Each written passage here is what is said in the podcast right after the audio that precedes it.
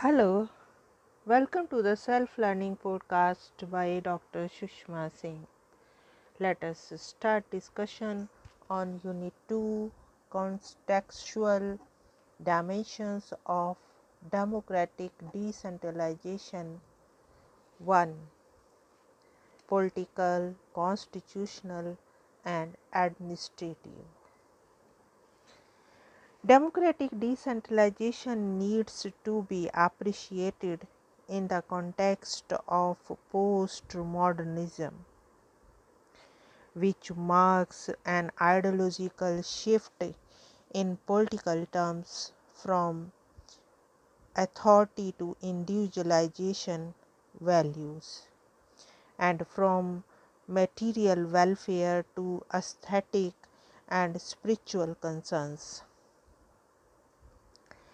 epitomized by the generic sustainable development, modernist emphasis on order and conformance is giving way to polarity and diversity in secular, religious, and cultural matters, redefining the concept of ethic what constitutes right.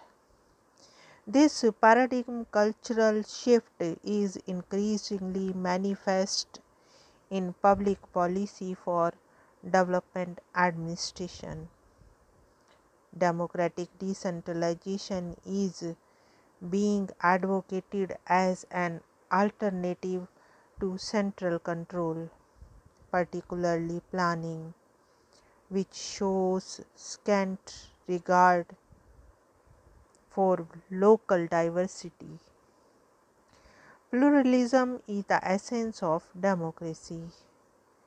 To incorporate all interest in public policy institutional is a must.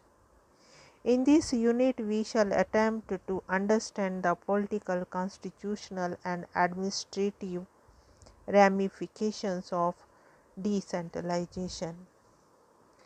Emphasis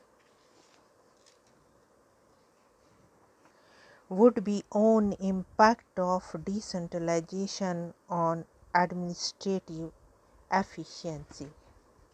Now let us move to the next point postmodernist critique. Postmodernist critique comes down heavily on top down technocratic planning processes. Instead, calls for public participatory planning processes incorporating indigenous ideas and allowing for the same in public policy. Also, as per the new public management rollback of the state phenomena ways are being explored to make governance more broad based participatory and representative in the sense of creating options or alternatives to government monopoly over the public goods services provision by introducing the private corporate sector and other civil society actors such as interest groups, pressure groups, non government and community based organizations in the matter of governance. The aim as per post-modern approach is to impart a pluralistic representative character to the modern nation state, moving beyond the limitations of oneness to incorporate diversity on religious, linguistic, ethnic lines by articulating the same in policy craft in order to institutionalize minority representations. As per public choice critic, such majority orientation negates democracy since the opportunity cost of options foregone in policy choices in favor of one alternative translates into real cost to the society both in tangible and intangible terms. Apart from the political marginalization of affected groups, which results thereby democracy is rendered less representative. Consequently, policy choices and decisions get tinged with arbitrary character, which confuses the idea of public interest, which is the central theme of public policy.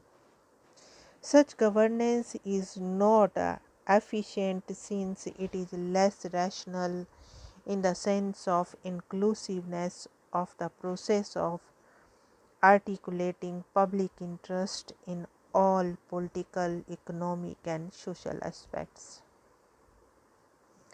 As per World Bank explanations, democratic decentralization implies more than the downward delegation of authority. It entails a system of governance in which citizens possess the right to hold local public officials accountable through the use of elections, grievance meetings, and other democratic means. Decentralization is purported to be democratic in that the key word is accountability of officials to the local public. Popular control is the essential condition for all variant of decentralization.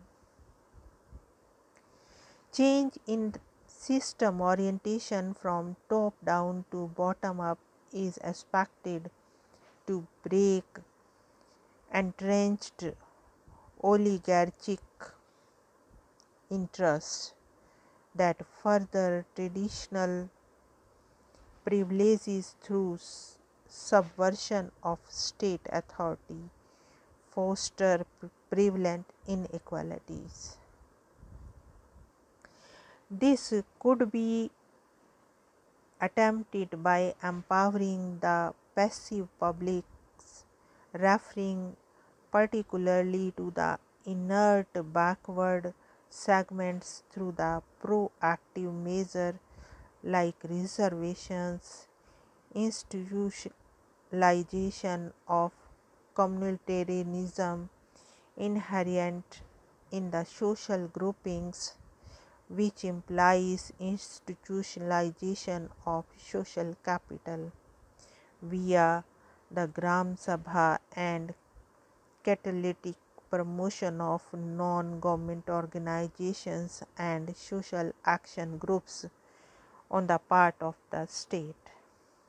For rational interest articulation and public accountability of officials, this structural reformation of government is being referred famously as reinventing government.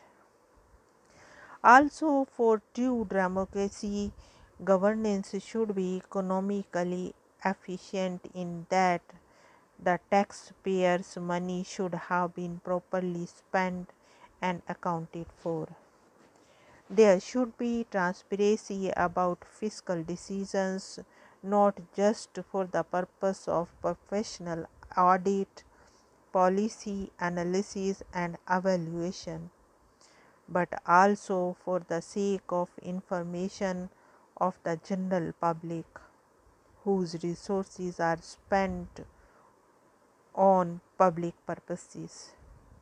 Needless to assert They must have a voice to express dissent, to exert needed pressure, or in extreme cases of malafide, explore the exit option to avail of better services.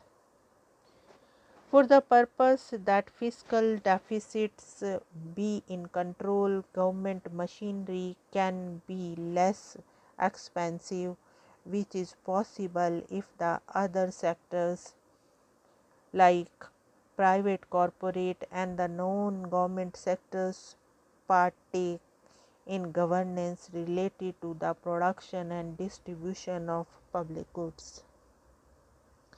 Decentralization is being perceived as means to the end of such pluralistic polycentric governance. Therefore, the three main arguments most cited in the favor of democratic decentralization as a legitimate end to the value of public freedom encompassing all virtues aforesaid are as follows. The first is democratic decentralization makes developmental policy more responsive to public interest. Such problems can best be understood and articulated by local representatives with active involvement of people whose needs are to be addressed environmental protection and law and order are other emerging areas where the contribution of local bodies is expected to be significant. Second, it empowers local communities who are otherwise usually passive with regard to the governance related matters. This makes governance transactional. Civil society actors effectively articulate and press for public interest at successive stages in governance through social activism, representation, or lobby pressure, public interest litigations it brings administration close to the doorstep of poor.